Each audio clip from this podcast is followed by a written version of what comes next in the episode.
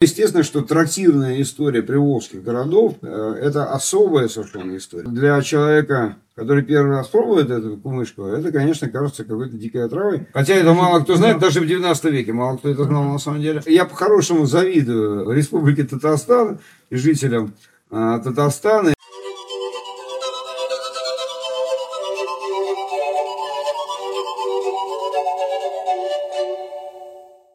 Привет!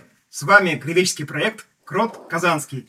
И сегодня у нас в гостях э, замечательный повар, э, знаток русской кухни, э, этнограф, культуролог, э, просто замечательный человек-рассказчик э, Максим Сырников.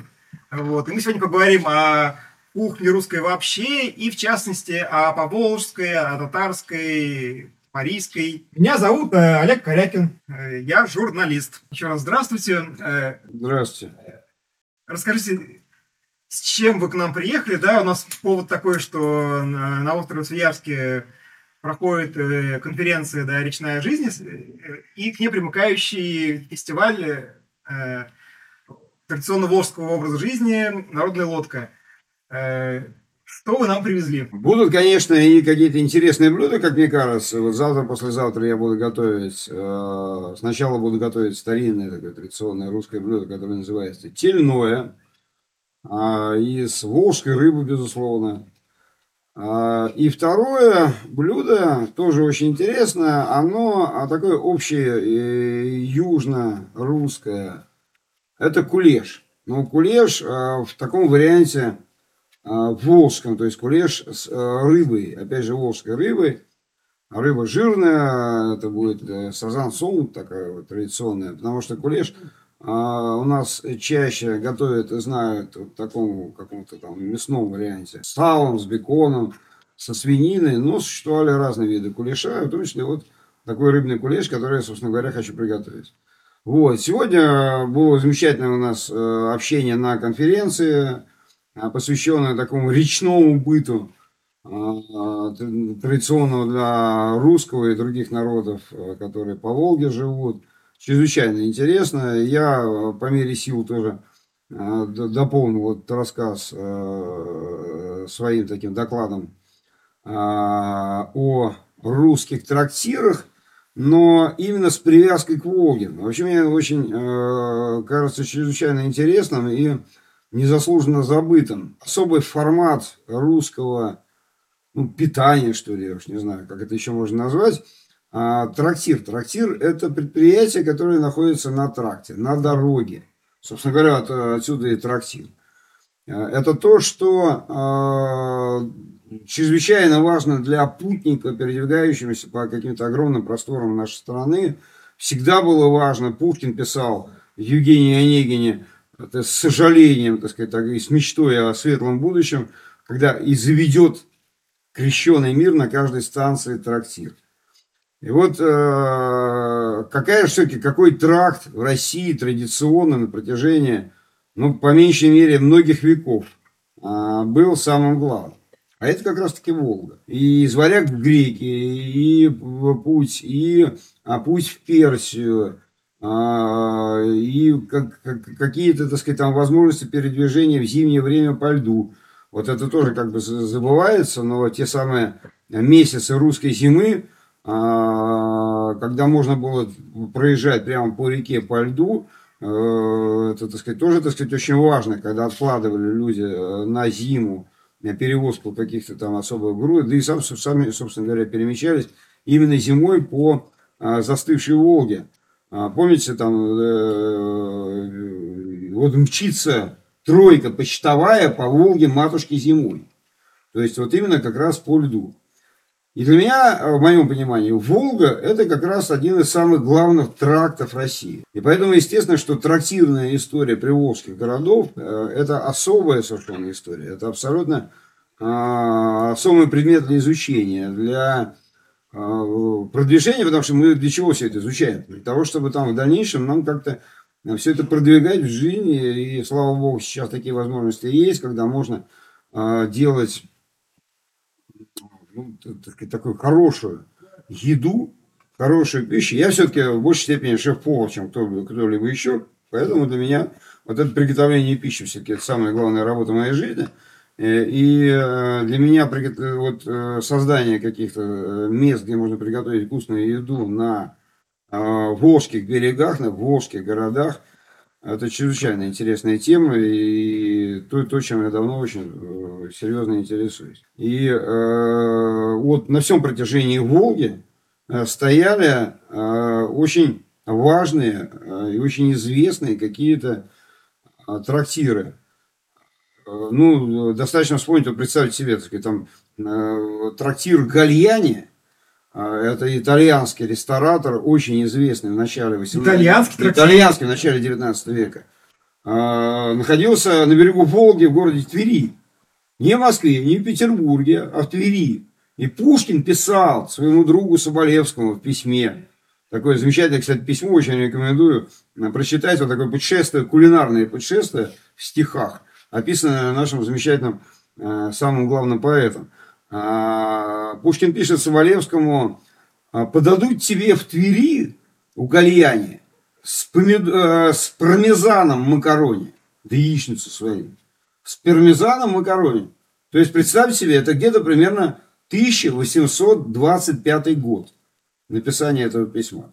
Вот представьте себе, что в это время, ну не 25-й, чуть попозже, ближе к 30 а между 25 и 30 годом, что в это время уже э, в России было известно, что такое пармезан. Притом он не пишет там пармиджану риджану, как сейчас модно говорить, а он пишет абсолютно в русской транскрипции пармезан. Это Тверь, это берег э, в Волге. И стояли, например, а, опять же, по, при, в, в городах, которые э, находятся, стоят на Волге, а, ну, например, в Нижнем Новгороде стоял очень известный ресторан «Кондитерская у Мишеля», а, где сначала подавали блюдо, француз, вот этот Мишель, подавал сначала блюдо французской кухни, потом, когда к концу 60-х годов 19 века немножко изменилась ситуация в России, и а уже вот это консоме с профитролями, условно, оно стало ненужным, потому что это бывшие крестьяне, освобожденные в 1861 году по реформам Александра II, и уже а, ставшие в таком хорошем смысле новоришими, богатыми людьми, они заказывали музыку, э, понятно, в переносном смысле, в русском трактире еду им не нужно было, а, французская кухня, они хотели есть то, что они привыкли с детства к этой кухне, но хотели есть в богатом варианте. Если это каша, то это гурьевская каша. Если это пирог, то это какая-нибудь кулебяка на 12 слоев. Если это э, растягай, то опять же там оси, осетрина, визига э, и прочее, прочее, прочее. Если это щи, то с какой-нибудь разварной телятиной суточные щи. Вот это вот как раз такое вот а, основное для русских трактиров, купеческих, в том числе, естественно, Нижегородск. Кстати сказать, в описании э, трактиров на э, Нижегородской ярмарке и вообще в Нижнем Новгороде, ну, вторая половина 19 века, э, есть э, такая очень, очень интересная подробность, что э, где-то вот стояли и русские трактиры, а рядом стояли татарские. Так, что было там? А там была, там была татарская кухня, понятная, там была конина, там была баранина. А, ну, баранина, собственно говоря, русских трактиров тоже была, конечно. Вот с кониной все-таки круг русских отношений такое mm-hmm. было сложное Сложно. достаточно. Естественно, не было свинины, в отличие от русских трактиров. Но это не значит, что э, русские люди ходили в русские трактиры, а татары ходили в татарские. И те, и другие ходили и в те, и в другие. Это было абсолютно, так сказать, вот как сейчас, собственно говоря, мы там э, в какое-то захотели, пошли там э, съели какую-нибудь пасту в итальянском заведении, да, так сказать, или э, захотели съесть, ну, я не знаю, так сказать, э, я небольшой любитель, э, скажем, японской кухни, но кому-то нравится, ну, здоровье, пожалуйста, слава богу, вот этих самых суши-баров mm-hmm. выше крыши по России разбросаны, так сказать, кто, кто, кому нравится, может сходить туда. Абсолютно та же самая история была и в то время. Вот я уже сказал, я упомянул итальянские заведения, я упомянул французские заведения – вот, кстати, очень интересно, тоже такой момент. Вот смотрите, примерно где-то э, в 70-е э, годы, 80 70-е, 80-е годы 19 века, вот э, то, что я упомянул, как раз вот эти самые э, богатые сословия того времени, вот такие, вот помните, Чехов, Вишневый сад, Лопахин. Конечно. Потрясающе, так сказать, такой вот вырисованный, да, вот прямо вот который вот действительно, вот вообще это чеховский такой вот человек, Чехов немножко с иронией, конечно, относится, ну, Чехов, так сказать, там имел право на иронию на свою, но это как раз тот самый э, класс, который бывший крестьян, вот такие вот абсолютно сахи, что называется, mm-hmm. люди, которые понимали Россию. Вот эти там Третьякова, Морозы, они же вот, вот это оттуда все э, шло как раз. Это же не дворяне какие-то, ну, да, там, аристократы там, высочайшего уровня. Ничего подобного. Это как раз мужики от Сахи, которые пришли, которые получили свободу, которые воспользовались своей предпринимательской жилкой и э, начали строить предприятия, э, начали э, вообще Россию поднимать. Вот этот невероятный бум конца 19-го, начала 20 века, который происходил в России, это как раз вот именно оттуда пришло все. Естественно, что они имели право перекусить хорошо в трактире. И вот им уже, как я уже сказал, там концаны с профитролями не нужны были. Они хотели видеть свое. И а, французские заведения, при том это была повсеместная тенденция, как мы сейчас сказали, начали перестраиваться на русскую кухню. Ну, очень показательна в этом отношении история э, трактира Излера э, в Санкт-Петербурге. А, был такой ресторатор французский, ну, там, так сказать, конечно, не француз был, так сказать, но неважно, так сказать. В общем, а, некто Излер приехал из Франции, э, сделал э, ресторацию французскую, туда любили ходить, например, Николай Исаевич Некрасов. Вот, любимое заведение было. А, и э, вдруг, когда он понял, что он с французской кухни уже не тянет, что уже интерес пропал, он сделал свое заведение, вот этот трактир Излера стал заведением с растягаями. Он начал выпекать традиционную русскую выпечку. Притом у него было 40 наименований в растягаях. И то же самое происходило на Волге, то же самое происходило, например, в Нижнем Новгороде, когда э, кондитерская Мишеля перестроилась, и уже путеводители, ну, как э, мы сейчас сказали, по э, Нижегородской ярмарке пишет, что кондитерская Мишеля славится своими растягаями. Вот вроде казалось бы, да, где французская кухня, где вот этот самый растягай. Кстати, растягай, что такое растягай, я поясню. А, растягай – это а, традиционный русский пирог, полуоткрытый. А, ну, почему полуоткрытый? Потому что сверху у него обязательно такое вот отверстие, куда, для чего отверстие? Для того, чтобы туда перед подачей заливать, если это рыбный растягай, крепкую уху. Это у Тверовского написано, mm что к растягаю бесплатно подавался соусник ухи. mm Либо мясной бульончик, если это мясной растягай. Ну или грибной бульон, если это грибной растягай, там по-разному, постный растягай тоже. Mm-hmm. И вот представьте себе, что э, это очень родник, кстати сказать, с э, татарской выпечкой. Тут есть такие вот. Как повлияло вообще, да, вот э, с момента присоединения Казанского ханства к Московской Руси, да, татарская кухня на русскую, наоборот, как это чувствуется взаимодействие? Ну, э, это, это, это и раньше повлияло. Угу. Ну, Но, например, я, я скажу такую вещь, что а, слово лапша пришло из татарского языка в, русский, mm-hmm. в, русский, в русский язык. Там э, в Турции до сих пор лапша называется лакша. Mm-hmm. Ну, тут созвучие абсолютно очевидно.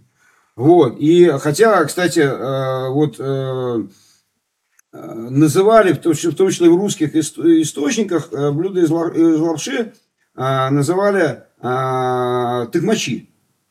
И есть и татарский аналог вот этого самого слова, так сказать, вот именно обозначение лапши. Так матч, так мочи там и так далее. Вот. Э, но э, русские сделали свои варианты. Например, лапшу с грибами, которые у тюркских народов... Ну, ну разумеется. Да. Нет.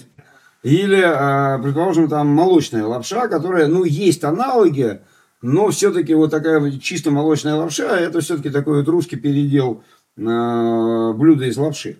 Но лапша, конечно, русские переняли у татар. Другое дело, что татары тоже у кого-то переняли. Ну, в общем, так сказать, вот это всегда происходит, это естественный процесс. Угу. Вообще тут абсолютно нету никаких э, в данном случае противоречий, потому что лапшу любят все. И э, как-то оспаривать там право первородства, ну, это какое-то глупое занятие, которым все это бессмысленно заниматься. Вот я э, как раз сегодня, вот мы разговаривали по поводу э, хвороста. Так. Вот. И говорят, что мне сказали, что хворост ну, так называется, как что ли, птичий язык. Вот, да. да, потому что форма такая, да, потому что да. надрез делается, растягивается. Но, э, да, конечно, это очень вкусное, безусловно, татарское блюдо. Но слово хворост, э, э, вот в смысле вот такого пряженого изделия, то есть жареного масла, первое упоминание в русских источниках – это конец 16 века. Это э, такая книга ясная, весь год в стол подаваемых, которая так и написано «Хворост». И при том подавали на э, масленицу, угу. на масленичной неделе. Угу. Вот такое жирное блюдо, выпечное, очень сдобное, с яйцами, сладкое, вот такое вот, со сметаной, э, вот это все. То есть это в, в конце 16 века русские уже ели этот самый хворост. Опять же, ну да, прием, конечно, скорее всего, заимствованное у татар. Вот, но э, ну, с какой-то легкой переделкой. Еще раз говорю, что в моем понимании вообще э, спор о первородстве того или иного блюда это самый бессмысленный спор, который только можно придумать. Мы все равно никогда с вами не узнаем, э, какой национальности была первая хозяйка, которая решила кусочек э, сдобного теста бросить в кипящий жир. Ну, что у нее там в паспорте было написано, так сказать, какой она национальный, на каком языке она говорила, мы не знаем этого и не узнаем никогда. И слава богу. Поэтому это и татарское национальное блюдо, это и русское национальное блюдо, а также еще многих-многих-многих народов. Вот. Вот есть, например, я недавно а, проехался по а, Удмуртии, так. уже не первый раз, а, и в Удмуртии попробовал в очередной раз, просто я очень люблю это блюдо, я люблю его таком исконно-посконном варианте домашнем э, перепечь, так называемые, э, такие как корзиночки из теста, которые в русской печке выпекаются э, с кровью. Расскажите подробнее. Вот, вот ну, там, правда, свиная кровь чаще всего, а, потому что удмурты не мусульмане, они свиную кровь употребляют. Ну, к слову сказать, да, вот у русских тоже ведь такое, такое двойственное отношение к блюдам из крови. С одной стороны, Готовят там и кровяную колбасу готовят, все готовят. Вот. Но, с другой стороны, есть там определенные церковные ограничения, но, как правило, они игнорируются. Если честно сказать, игнорируются. И при том не, не в наше время даже, а еще там много лет назад. Только старобрядцы их поддерживаете. Да, да вот в том-то и дело, да. Ну, как-то вот я как-то написал блюдо из крови в русской кухне, ну, и на меня там обрушился там целый поток упреков в том, что я там пропагандирую, значит, вот это самое скверное ядение, так называемое ну, готов поспорить, так сказать, э, хотя я не буду спорить. Ну, кто, кто как считает, по-разному. Я много общался с старобрядцами, например, на Алтае, прямо жил в поселке. И при том такие самого сурового толка старобрядцы, беспоповцы такие вот люди э, придерживаются. Они, например, не едят э, ничего, никакой выпечки из магазина, там всякое печенье, пряники детям своим. Ну, сейчас уже там, конечно, с этим так э, стало полегче, но вот раньше там запрещали своим детям есть пряники магазинные или печенье, потому что они бездрожжевые. Потому что это а, опресноки, пресное тесто. А надо только квасную есть. Вот. Ну, у всякого там свои причуды, так сказать. Ну ладно, что же. Вот, это понятно, у кого какие традиции, там, где как. Так вот, я, значит, как раз в, в Удмуртии, значит, вот они готовят эти перепечи удмуртские. Это совершенно замечательно. Так как они готовят, не готовят в других местах России, не готовят. Вот и с кровью, с этой самой. Они готовят перепечь, например, там, с молодыми побегами хвоща. Вот я как раз был в июне, там, когда только-только вот этот хвощ а, полез из земли, и вот они а, его собирают, молодые побеги, и делают эти самые, значит, открытые пирожки, перепечи а, с такой с э, молочной яичной заливки. Вот это очень вкус Э, пирожка с капустой, но при этом капуста, она такая очень насыщенного вкуса получается. Замечательная вещь. Вот, и, но слово-то печа, это все-таки славянские корни. Ну да. Это ну, точно не финно-угорские. Вот, и э, перепечи, э, например, ну это другие, видимо, были перепечи, мы не знаем, какие именно. Э, есть упомянута перепеча э, в э, описании свадебного чина Михаила Федоровича Романова. То есть начало 17 века. Да? А, дружка государев, изрезав перепечи и сыр. Раздал гостям. Вот. Поэтому, так сказать, тут, еще раз говорю, что тут абсолютно вот это вот э, первоисточник mm-hmm. выяснить э, невозможно и не надо. Прекрасно одно и то же самое блюдо, ну, может быть, там с какими-то легкими изменениями может принадлежать татарской кухне, и параллельно, предположим, русской. И параллельно еще там какой-нибудь там башкирской, а, чувашской, какой-то еще. Вот. И слава богу, это очень хорошо, это очень здорово. Это нас, как бы, так сказать, и объединяет, с одной стороны, но с другой стороны, так сказать, а, определенный повод гордиться того, что а мы делаем по-другому. Ну, а есть какие-то блюда, которые э, присущи именно, вот, не знаю, финно-угорам, допустим, даже очень на Волге? Что это за блюдо? Ну, вот, например, вот там у тех же самых а, удмуртов, э, вообще удмуртская кухня, пожалуй, из э, финно-угорских народов, которые живут на территории России, вот, пожалуй, а, самая интересная кухня, пускай на меня, только вот я боюсь такие вещи говорить, но, но для меня самое интересное, это как раз удмуртская кухня, мне кажется. Вот, они сохраняют свои какие-то определенные традиции очень хорошо. И вот я был в таких э, отдаленных районах, отдаленных э, селах удмуртских и э, пробовал вещи, которые, ну, действительно, ну, например, там окружка из борщевика дикорастущего растения. Не тот борщевик, а это ужасно. Вот, а такой борщевик лесной, вкусный, замечательный, значит, вот они готовят. Они вообще к дикорусам очень так почтительно относятся. У них есть э, свои блины, которые называются табани, которые готовятся немножко по-другому. Они толстые, такие, такие полулепешки, полублины. Даже непонятно, сказать, на что они больше похожи. Из дрожжевого теста. А к э, табаням подается так называемый зырет. А, зырет – это ну, такая жидкая какая-то подлива, что ли, которая вот этот самый табань обмакивается после этого. Заред может быть самых разных вариантов. Кстати, из той же самой крови, например. Они вообще, вот, так сказать, очень нежно относятся ко всяким потрошкам, там, mm-hmm. крови и так далее. Там. Или просто э, потроха, которые мелко-мелко порублены, с луком обжаренные, добавляется кровь туда, вот, э, заваривается, это все. И такой зерет. Зерет может быть молочный. Э, просто, по сути, такая французская бешамель. То есть, э, мука, э, молоко, вот обжаренная мука, это, ну, действительно похоже на французский соус бешамель. Вот, и куда этот самый табань обмакивается. Это очень интересно, это вкусно, безусловно. Это то, вот с чем э, семья большая или там на какой-то там престольный праздник, например, собирается, там вся деревня садятся за стол, пекут на открытом огне или в русской пищи. Эти табани едят, готовят большой котел зарета, куда все это обмакивается. Это еще, конечно, готовят так называемую кумышку, ну, попросту говоря, самогон традиционный, удмуртский. А вот. чем, э, в чем специфика? А, специфика, он всегда зерновой. Это вот абсолютно, это правильно, кстати, подход очень. А, на мой взгляд, то есть никакого там сахара нету, это все вот такое. Это не для того, чтобы напиться, а для того, чтобы вкус угу. почувствовать. А, притом для человека, который первый раз пробует эту кумышку, это, конечно, кажется какой-то дикой отравой, потому что там вот этот запах сивушный, он очень такой насыщенный. Вот, но а, его же не надо много пить, там, там пригубил и дальше вот этим самым там табанем закусил, и все здорово, очень хорошо.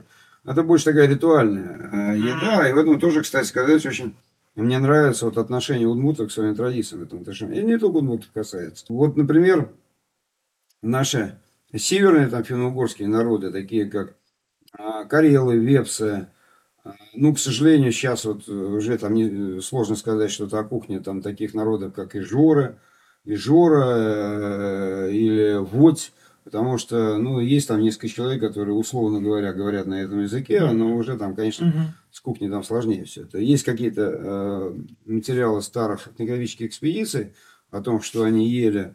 А, а, вот, ну, например, такое финно-угорское сочетание известное рыбы с молоком там всякие эстонцы, финны, они э, готовят частенько. Там всякая уха и рыбные супчики. Там у эстонцев это салака э, с молоком, у финнов лосось с молоком. Наши э, северные финно-угры и карелы и вепсы, они тоже большим удовольствием это дело едят. Так что, ну, есть, конечно, опять же, такие тоже финно-угорские народы, как ханты или коми, Куми э, шаньги, они считают своим национальным блюдом. Опять же, это то самое блюдо, которое есть и у, и у коми, и у русских. Оспаривается. Да, ну, в Сибири что тоже шаньги. Там, они немножко по-другому выглядят, но это тоже шаньги. Как, не назови, как э, не крути, все равно это именно то. Вот, э, отличие у, у шаньги, предположим, пирожков какими там, или у какой-то другой выпечки, все равно отличие очевидно абсолютно. Пекут калитки, карелы, а, я вот э, тут через пару недель буду а, на фестивале калиток в городе Лихославле. Это а, место, где живут тверские карелы. Слово сказать, у меня э, часть крови, какая-то во мне течет э, Тверские Карелы. Вот, поэтому, ну, не поэтому мне это интересно, мне это просто по определению интересно. Но калитки, которые пекут э, Карелы, предположим, или Вепсы, это, э, по сути, э, абсолютно то же самое, что э, на Вологодчине или у архангелогородцев или у жителей Тиквинского района – то есть готовят на Тиквинский район Ленинградской области, они тоже готовят все эти калитки. Но на Вологодчине они называются, например, приснушки, они называются, mm-hmm. ну, в общем, по-разному, сейчас вспомнить, скажу, значит, по-разному эти самые калитки могут называться, принцип тот же самый. То есть начинка уложенная, слово калитки это опять же слово славянского происхождения. Что такое калитка? Калитка это калита. Калита это кошелек. кошелек. То есть, э, как выглядел кошелек там в Древней Руси раскатанный, э, не раскатанный, точнее, значит, круглый кусок э, кожи сыромятной с дырочками по периметру, через дырочки продевался ремешочек. В общем, они то же, то же самое, как какой-нибудь там Робин Гуд, там, ну, вот, когда фильм показывает, когда он мешочек с uh-huh. денежками uh-huh. вешает себе uh-huh. на пояс, uh-huh. все то же самое в России происходило. И э, калитка, она собирается по принципу этого кошелька, то есть раскатывается пласт теста, так называемый сканец. Слово, опять же, русское, это слово там Э, раскатывать, скать, э, скань, серебряное русское украшение, скалка, сканец, это все однокоренные слова. Мне если напрашивается сразу ассоциация, то есть клета э, похожа по форме на э, хинкали. Ну, ну совсем, совсем не похоже. Ну, калита, там кошелек может. Да, но вот именно калитка там все-таки открытая. Там выкладывается вот так называемая полива, которая, ну, начинка это не совсем то. Начинка это то, что внутри. Это чем начиняют. Начинку мы не видим, а поливу мы видим. Вот ватрушка это полива. Uh-huh. Вот творог ватрушки это полива.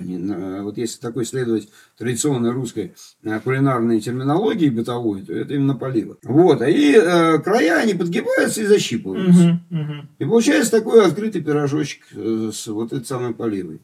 Там, ну, как правило, начинка, традиционная начинка это каша.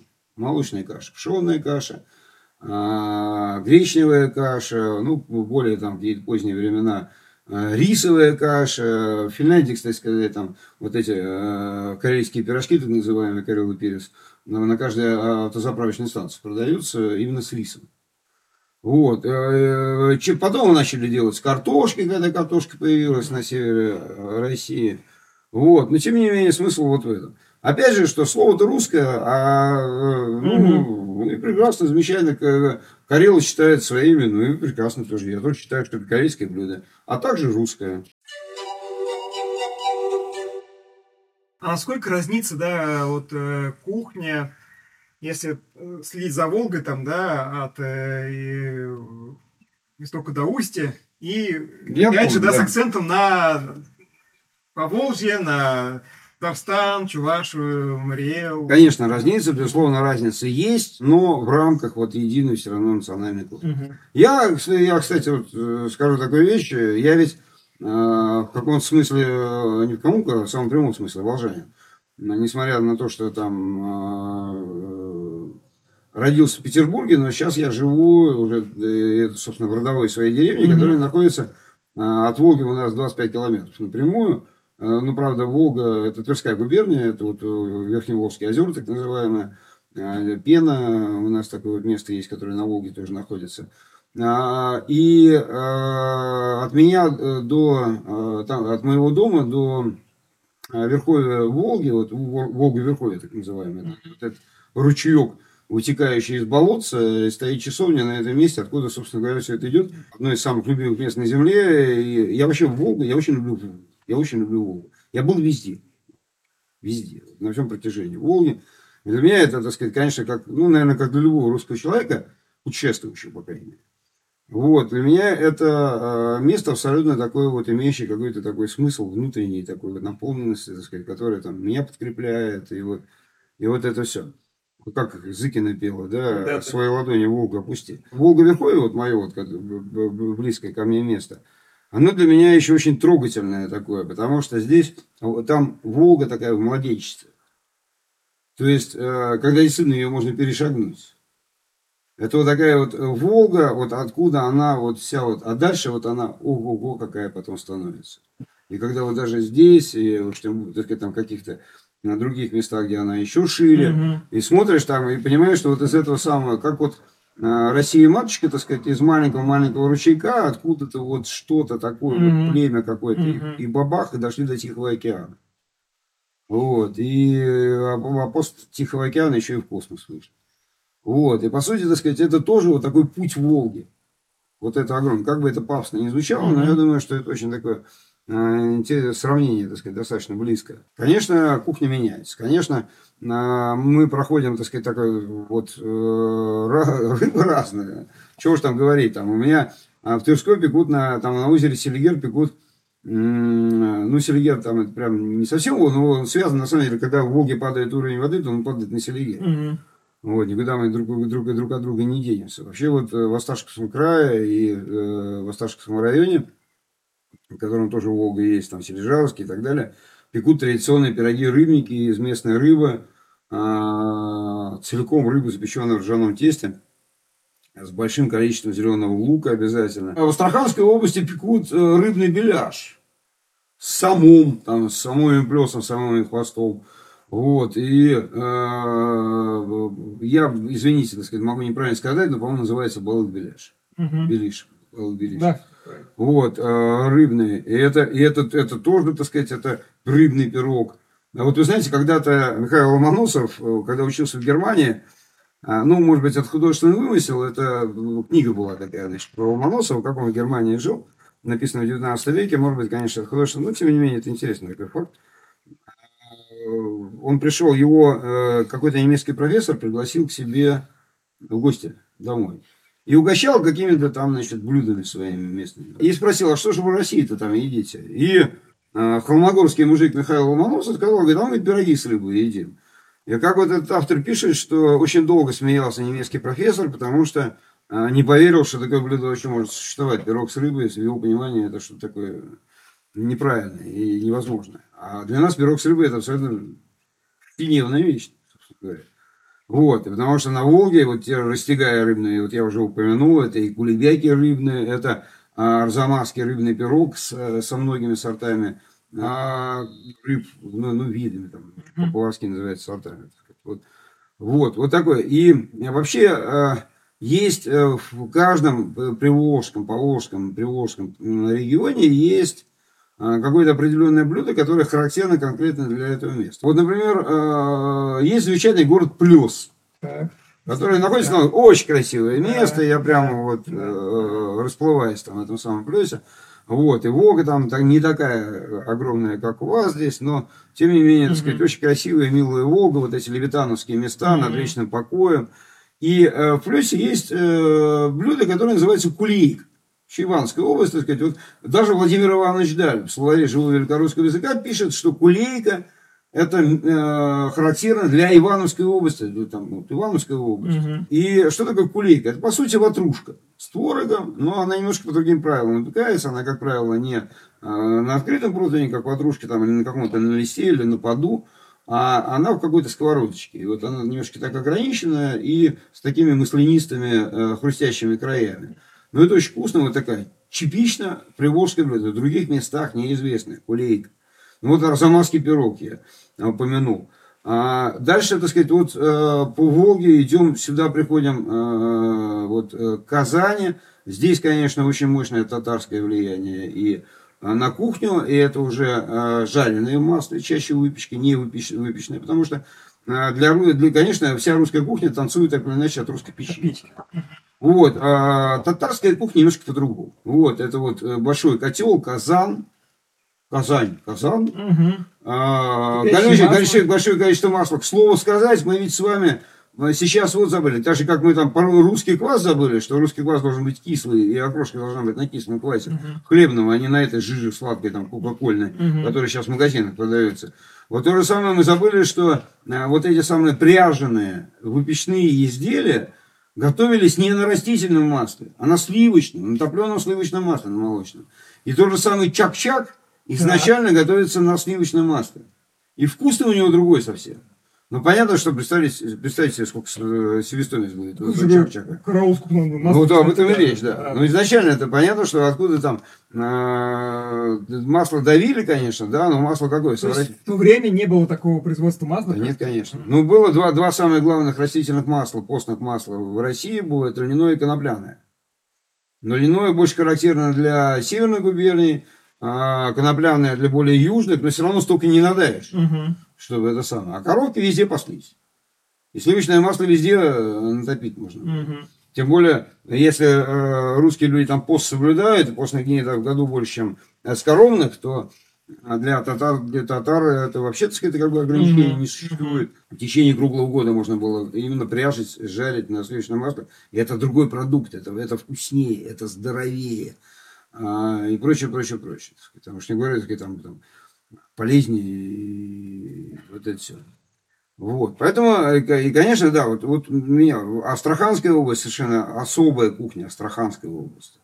Это тоже, э, вот это уже больше, э, в большей степени даже татарская, чем здесь. Мгм. Вот, потому что там уходят уже в такие вот тоже там традиционные приемы тюркской кухни, восточной кухни.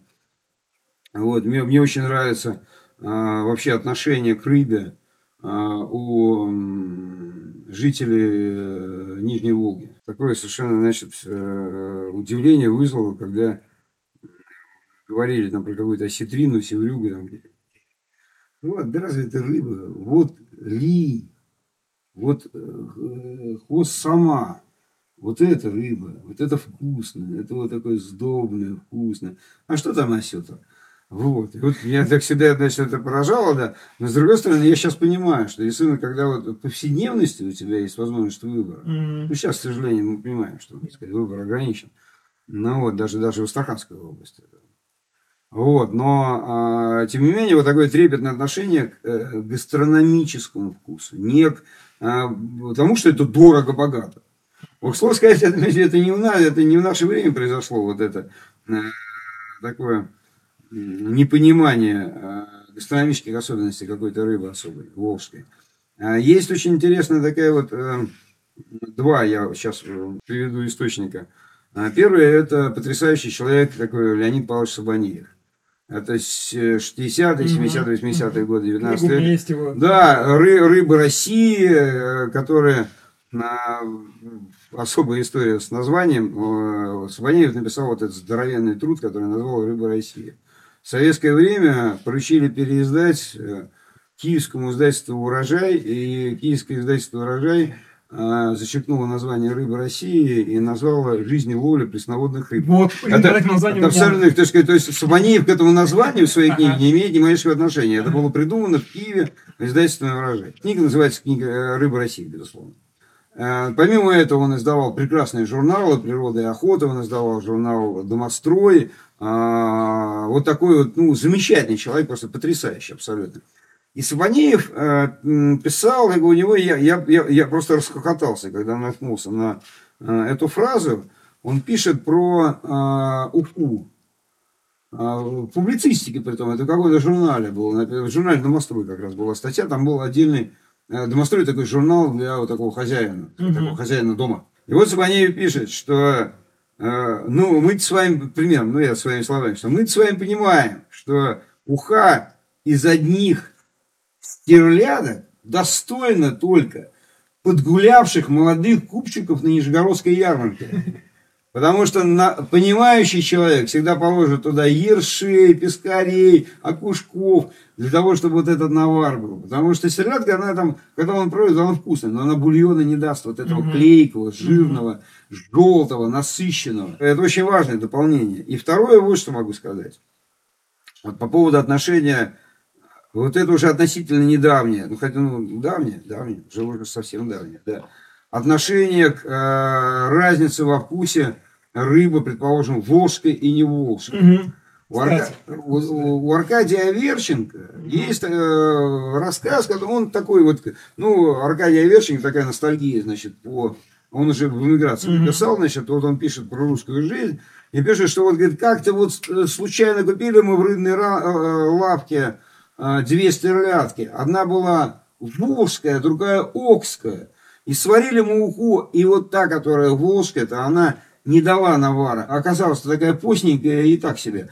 А окская была жирна, э, желта. Это вот, вот, понимаете, даже вот это вот разница на самом деле.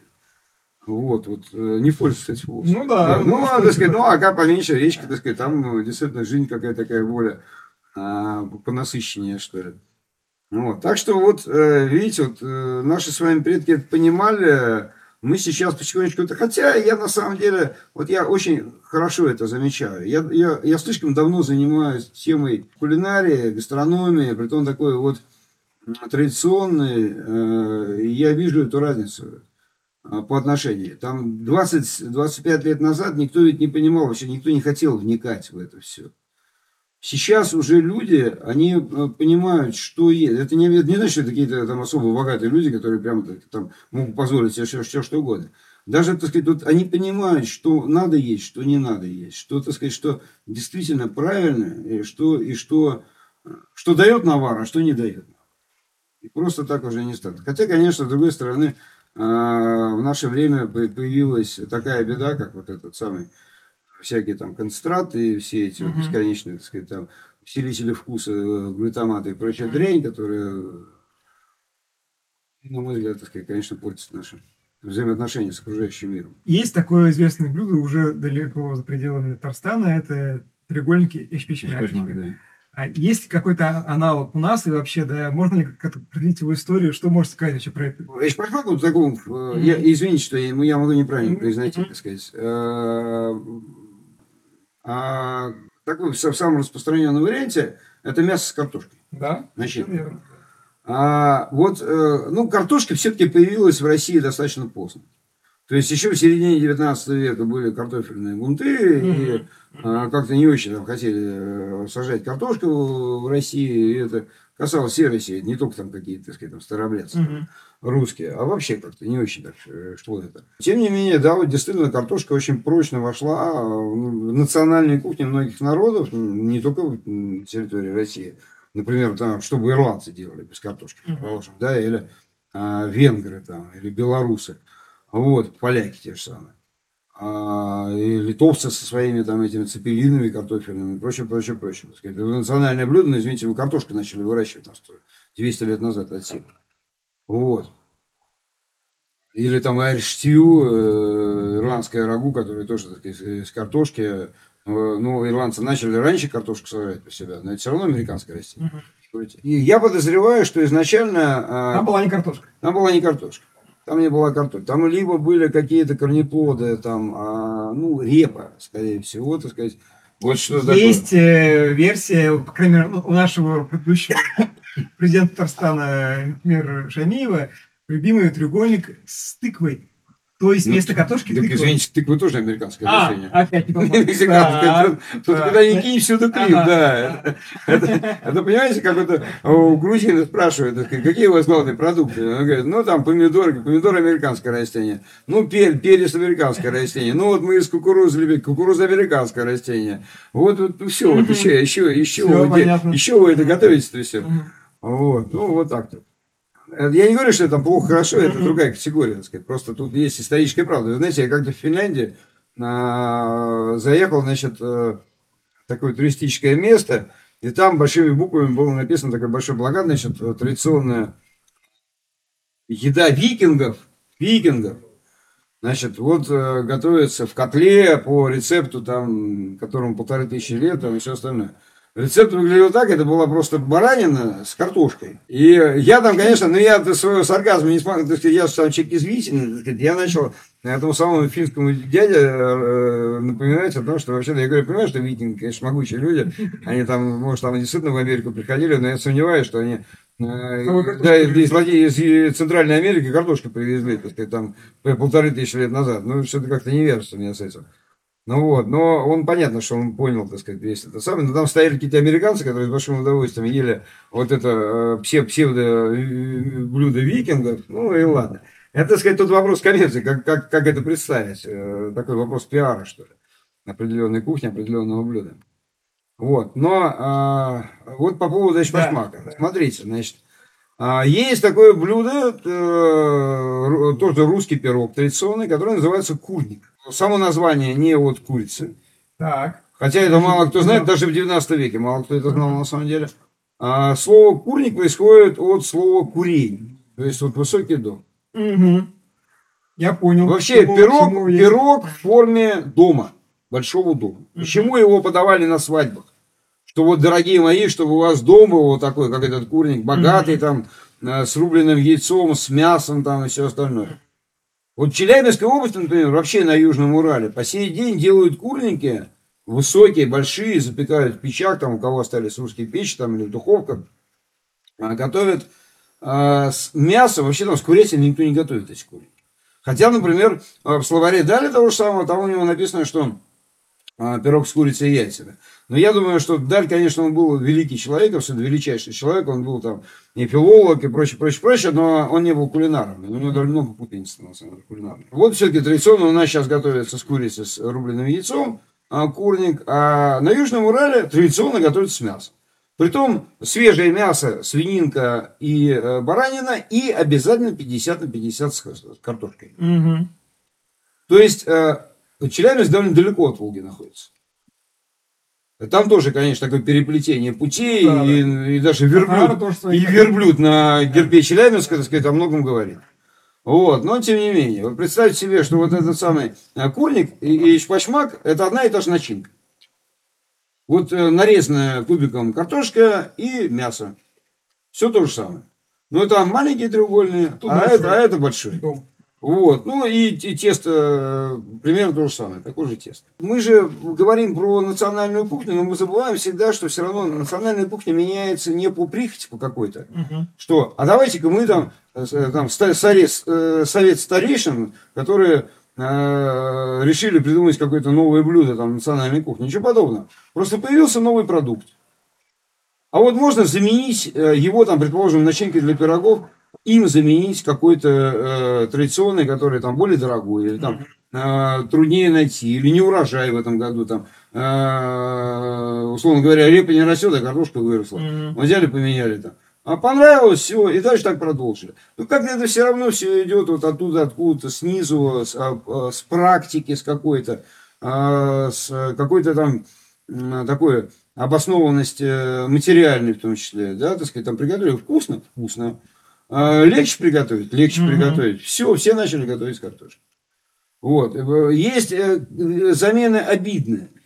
Вот, например, никогда не прощу э, кулинарам, которые э, майонез там в щи кладут или в борщ. Вот. вот для меня это просто оскорбление вообще всего этого. Или там запекают майонез. Вот это так называемое мясо по-французски, э, от которого французские повара в обморок падают.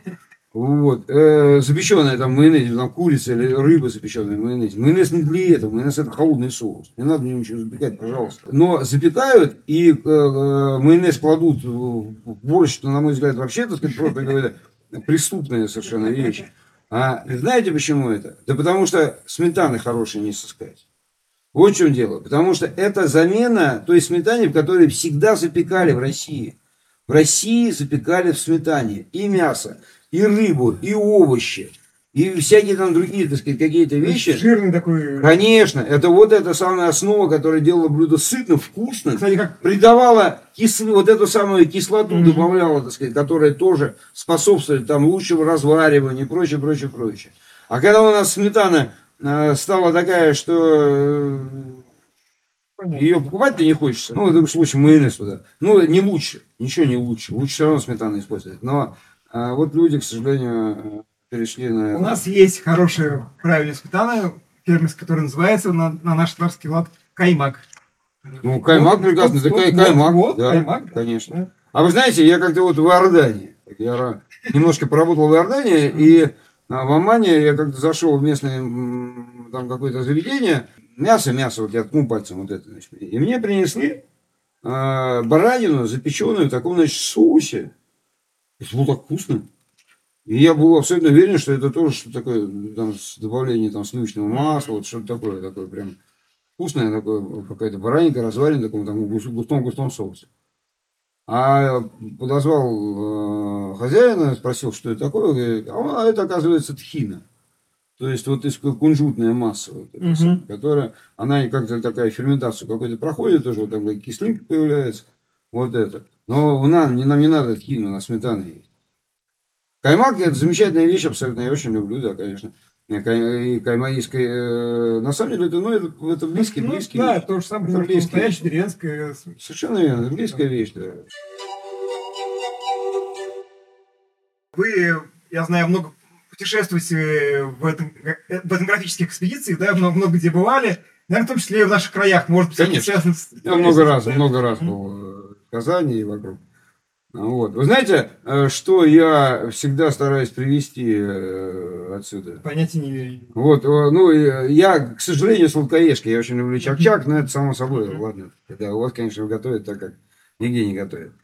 А, но а, я вот просто очень люблю а, татарского копченого гуся. Так. Ага. Вот. Хотя, вот понимаете, вот э, э, я, я по-хорошему завидую э, Республике Татарстан и жителям э, Татарстана, которые вот действительно у них, мы, как я на поезде сюда ехал, проезжали, и как-то два, два раза проезжали мимо гусиных ферм. Вот эти вот там тысячи гусей, которые... эм, А у нас по дорогам торгуют просто стоят? да, говорят, как я это люблю, как- какая вкусная вещь. Но самое, что для меня, ну, так сказать, для нас обидно, то, что это э, в русской кухне тоже было. Вот э, копченый гусь, знаете, как это самое, не учи ученого, поешь гуся копченого. да? Вот. А, копче- называли, называлось это гусиные полотки. Было такое слово. То есть по полгуся рубили, Мгм. А, упомянуты эти полотки гусиные, упомянуты в домострое в конце 16 века там, и так далее. Вот, и коптили этого самого а, гуся. Для меня, так сказать, это просто такое особое наслаждение. Я люблю чем больше, чем копченую рыбу, там, Мгм. хотя я ее тоже люблю. Вот, ну, вот прям большое-большое удовольствие мне доставляет. И очень жалею, я считаю, что это то, что должно вообще на всю Россию распространяться. И э, я буду только рад, если а, будет гусиный полоток, созданный по татарскому рецепту. И чтобы это было действительно вот таким, а, на мой взгляд, э, ну, слово бренд, конечно, не очень хорошее, э, не хотелось бы его говорить, но я его уже сказал. Вот. Ну вот, ну вот э, такой бренд э, Татарстана, э, гусиные э, полотки, ну, назовите как угодно. Мгм. Вот, копченые, это прекрасная еда, это замечательно. И это же не просто так, это, это полуфабрикат для приготовления там каких-то закусочек.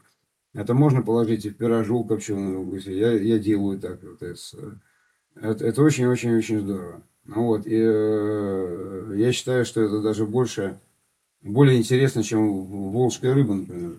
Хотя это волжская рыба, она всегда интересна. Мгм. Мгм. Вот, вот в Плесе, а, например, который на Волге находится, они сделали своим брендом э, копченого леща. Плесского. И А, там, и там еще угол они делают, угол еще, да, такой так называемый угол, то есть там кусок теста такой. Ну, делают прекрасно, очень хорошо.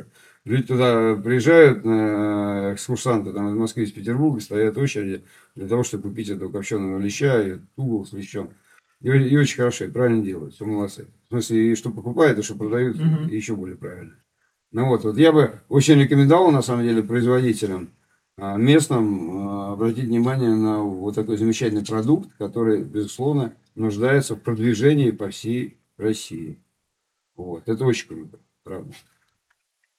А то, ча- ну, чак-чак это вкусно. Но чак-чак сейчас готовится кому не лень. Ну да. Везде. И, и в Москве тоже. А если, потому что чак-чак его все равно где приготовить. Но что приготовленный в Казани или там где-нибудь, э, там, не знаю, в Иркутске, э, он там не будет отличаться друг от друга. А вот гусь, это ж гусь выращенный, так сказать, где-то там, вот там. А вы знаете, что есть тут такой праздник уникальный, собственный. А, сейчас не вспомню уже, как он на татарском звучит. Это что-то вроде типа праздник гусиного пера. Это, Мгм. Он происходит в ноябре, когда режут гусей. Вот, и изготавливают его же, да? По-русски это называется Никита Гусятник. Вы знаете? Не знал. Вот, види- вот видимо, да, видимо, скорее всего, рифмуется. Забыл, из башки вылетело. Это А, на День Святого Это, я- это, это очень красиво и интересно. Они э, там целое такое э, священное действие. Ну, они, во-первых, гусей режут, потом их ощипывают. И Мгм. потом с этими с перьями там, значит, будущие невесты ощипывают этих гусей, за ними наблюдают, как они, э, эти потенциальные женихи, как они ощипывают этих гусей. Потом с, с этими перьями они что-то там делают, это для подушек, для будущего. Да, вот это, это просто целый просто вот... Э, ну, теперь, теперь у меня есть цель в жизни. Еще одна, так сказать, да, на этом празднике. Вот. А по-русски, э, в русском варианте, ну, правда, это не ноябрь, это в октябре, э, в сентябре, в сентябре. А Никита Репарес, называется там два названия. Никита Репарес и Никита Гусятник. Угу. Это как раз таки э, вот и заготовка этих самых полоток, то есть там и солили гусятину, и коптили, и э, ну, все стадо подросло, так сказать, чего, как смысл на зиму оставлять. Uh-huh, uh-huh. Резали на зиму. В этот же день считалось э, заготавливать так называемую репнину, то есть квашеную репу. Такой тоже традиционный русский uh-huh, продукт, uh-huh. который мы тоже, тоже забыли. увы, забыли. Да. Ну вот, и прекрасные репные щи из одной репы, без всякой капусты, шикарный совершенно, прекрасный вкус. Вкусная какая-то особенность, вкусная традиция. Это так здорово, это так прекрасно, такая радость для детей. Мы запоминаем, ведь э, еда – это особая вещь совершенно. Это а, не просто способ поддержания, так сказать, жизнедеятельности организма. Это радость. Если это правильно, это если ты ешь правильный продукт, если это, это радость. А если ты ждешь вот этого, если ты приходишь специально на праздник для того, чтобы съесть там кусочек какой-то еды, которая именно на этот праздник готовится, так сказать, это, это может быть все что угодно, это может быть что-то там связанное с верой, религией, это может быть просто какая-то народная традиция, это может, знаете, как там эскимосы или чукчи э, кита там mm-hmm. вытаскивают и едят это, и все приходят, и все радостные, и поют, поют танцуют, и э, едят вот это все. Это в каждом народе что-то похожее, что-то подобное есть обязательно. И это э, мы же все-таки э, Господь, Он еду дал человеку не просто так, а в воспитательных целях, да, вот, сказать, поте лица своего ты будешь хлеб выращивать, сказал, да. И так оно и было. Мы в поте лица свой, свой хлеб добываем, но мы, мы должны есть да, его с удовольствием. Да, да. Потому что без удовольствия это надо какой-то Митрофанушка, которая на, на печке, так сказать, там условно лежит, так сказать, да, там в фанвизе, так сказать, там на пол, пол пода пирога съел, ну вот, и э, удовольствия при этом не получил никакого. Ну вот, а когда человек своим трудом заработал, когда приготовил это, когда, так сказать, еще а, а, вместе с близкими людьми, с семьей, конечно, прежде всего. Но плюс к этому еще там а, жители там деревни, там, твои соседи, вот они пришли. Это, это, это то, ради чего мы живем на самом деле, по большому счету. Не ради еды ни в коем случае, но ради того, что ради этой самой радости, которая нам изначально должна Господь, так сказать, подарил вот они заработать хлеб и потом напитаться этим хлебом. Спасибо за внимание. С вами был кривеческий проект Крот Казанский. Слушайте аудиоверсию и смотрите нас на видео.